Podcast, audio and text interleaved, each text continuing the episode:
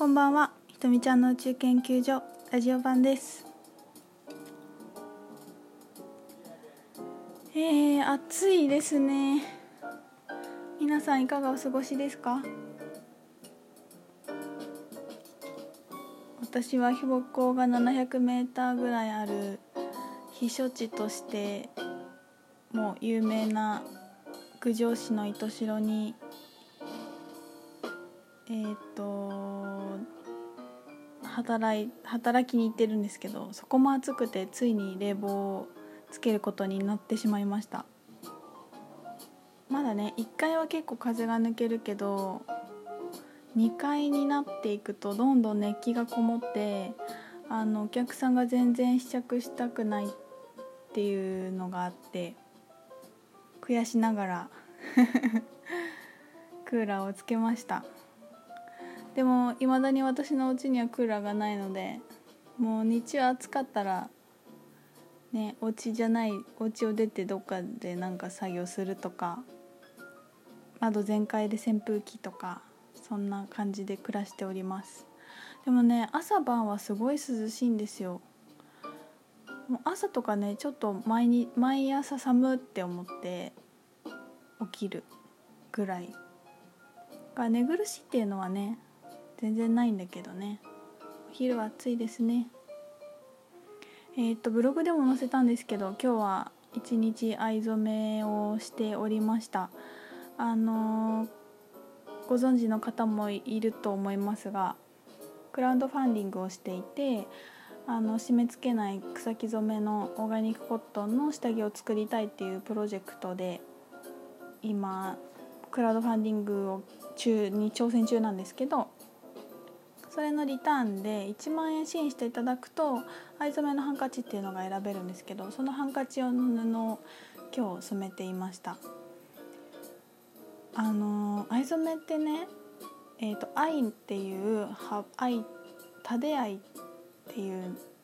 葉っぱを植物を育ててその葉っぱを乾燥させて発酵させた元をさらにまた発酵させて液を作るっていうあの2回も発酵させてる面白い液体なんですよ藍染めって。でそれをにつけるんですけどそのね液体自体は茶色なんですね。で生地を染めるとまあ茶色くて染めた染めてから亀からすぐ上げた瞬間は緑っぽいんですよ深緑っていうか茶色っていうかなんか濁った色なんですけど、えー、と水につけて空気に触れさせた瞬間にすごい綺麗な青になるんですよ。もうねその瞬間がほんと魔法みたい。うわーってなる。しもう空も青くて水も綺麗でってなると本当にね癒しの瞬間です。ちょっとあのブログにもツイッターに上げた動画だったかな。とか糸白品店のインスタグラムも私が投稿してるんですけどそっちの方でも見れるのでまあねブログ見てもらえばいいと思います。見てみてください。あの支援していただいた方は皆さん楽しみにしててください。ここからあの縫製が本当に上手な岐阜にのお姉さんがいてねその方に一枚一枚丁寧に縫ってもらう予定です。クラウドファンディングもね70万円まで行きました。イエーイ。あこれがある。イエーイ。うるさいうるさいか。そうパチパチパチ。あの100万円がゴールです。もう見えてきましたね。まだ30日近くあるので。で100万本当はね150万円必要で。クラウドファンディングって達成しないとお金ももらえないんですよ。もらえなくて支援した方には戻ってくるっていうシステムになっているので。で本当のところは300万円時間次回生産の300万円必要なんだけどなんかあのプロジェクトを進行させてくれてるしほちゃんとレディー4のあの企画を担当してくれてる人でなんか作戦を練ってハードルを低くするっていうのでいたようですね。はい300万円目指しております。皆さんまだ気になってるけど下着が欲しいけどまだ支援してないとかいう人いたらぜひご協力よろしくお願いします。はいえー、っとな何の話をしようかな。あの暑いけど皆さんセルフケアはセルフケアはどうですか？どうどうですかって言われても困ると思うんだけどさ。あのー最近ひとみちゃんどうしどうしてんの？みたいな体調悪くなったりとかするしたらどうしてんの？みたいなこと言われたりすることが何度かあってちょっとブログにまとめようって思ってたところなんですけど私はあのね夏のよもぎ虫が女子は特によもぎ虫って女子しかできないのかな？男性でやれるとこ見たことないけどなんか逆に良くないのかな？温度が40度以上になっちゃうからね。そう女子にはあのよもぎ虫がめちゃくちゃおすすめです。あのあれをやると内臓冷えてるんだっていうのがすごいわかるんですよ。なんかこうちょっと調子悪いなとかなんかお腹らへんが冷たい気がするって思ったらもうぜひよもぎ虫行ってみてください。もう終わった後にふわーってなってああもう私冷えてたわっていうのがすごいわかる。もうほんと激おすすめ。であのなかなかそういう場所が近くにないという方がいれば、えーと、布ナプキンの下にカイロを貼るのがおすすめです。で暑いから貼りたくない気持ちもわかるけど冷房の部屋で過ごしてる人には特におすすめ。めっちゃ体冷えてると思うから。あと寝る時でもいいしね。あの寝苦しくない状態で寝れるんだったらなんかこうお股らへんがスースーするとかなんかちょっと冷たいもの結構飲んでるとか、まあ、いつも冬とか体が冷えやすい人とかね冷え性の人でとか、まあ、体弱りやすい人とかは特にすごいいいですよ。カイロかよもぎ虫ですね。あと私はえっと塩浴がすごい好きでお塩塩塩塩は塩です。浴は浴槽の浴です。塩浴で調べてもらうといろいろやり方出てくるんですけどあのー、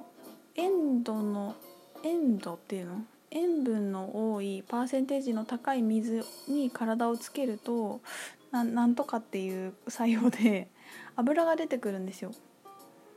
体から。でその自分の、えーと、余分な油が出てきてくれて肌もすごい良くなるしあのデトックスするっていう作用があってでそれで頭をも洗ったりとかする人もいるらしいんだけど頭はなんかね結構ハードルが高いのでベタベタなるから。私は、えーと、頭以外ちょっと顔とかえっ、ー、と股らへんとか脇とか肩とかなんか肩凝ってるなって疲れたなって時とかなんか塩って浄化にいいじゃないですか。そんな感じですごいすっきりしますね。あと足もすごくいいしやってみてください。私ね初めてその存在を知ってやった時になんかすごいデトックスしたの。終わってお風呂出てきてから少し経ったらなんかなんかね余分な水が体からブワって出てきてうわみたいな。なんか出たみたいな。でもこれね私だけじゃなかった。結構そういう冷えてる人はとかこう詰まってる人。デトックスを長い間してない人はそういう作用がこう溜まってたのものがバーって出るみたいな。あ、バってどこから出るっていうと膣から出るんですけどなんだろう織物と混ざった水分みたいなのがね出ます。おすすめです。浄化力が高いと思いますね。あとはあそう最近ねなんかバタバタした日をちょっと続けていたんですけどなんかあのある日すごい瞑想したいっていう気持ちが湧き起こってきて本当ここ最近の話なんですけどでなんか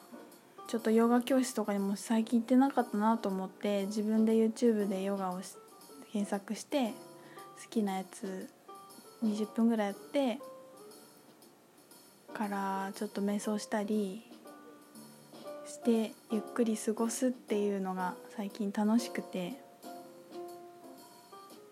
なんかね楽しいんだよねそれが。こう楽しくてししくなくてさこうなんていうの覚醒するために修行でやるとか絶対絶対おすすめしないんだけど楽しくないんだったら意味ないから。なんかやってるとなんかフフってなるの。一人でお家でムフフってなる。ムフフってすごいよね。なんか別に本当に理由ないんですよ。静かに曲をかけて家事をしてるだけとかなんだけどこれ床を拭き掃除してただけなんだけどムフフってなってあ幸せだなって思った。からそういうのがね大事だと思うんですよ。結局なんだかんだ言って本当に楽しむ楽しむしかないからさ。でもいろんな楽しみ方があるから自分の好きな楽しいをね。こうそれも何て言うのかな。過去の記憶にとらわれず広げていけるといいよなと思うんですよ。あと歩き瞑想っていうのがすごいおすすめで瞑想が苦手な方は歩き瞑想すごいおすすめです。マインドフルネスのと同じかな多分ねあの歩いている時に自分の足の裏の感覚だけに意識を向けるっていうので床にくっついて離れた瞬間をこうひたすら観察してただ歩くっていうのですね。それはもう暑いからお部屋の中でもできるしなんか落ち着かないなと思ったらお家の中をテクテク歩くだけでいいって感じです。はい。後半戦に続きます。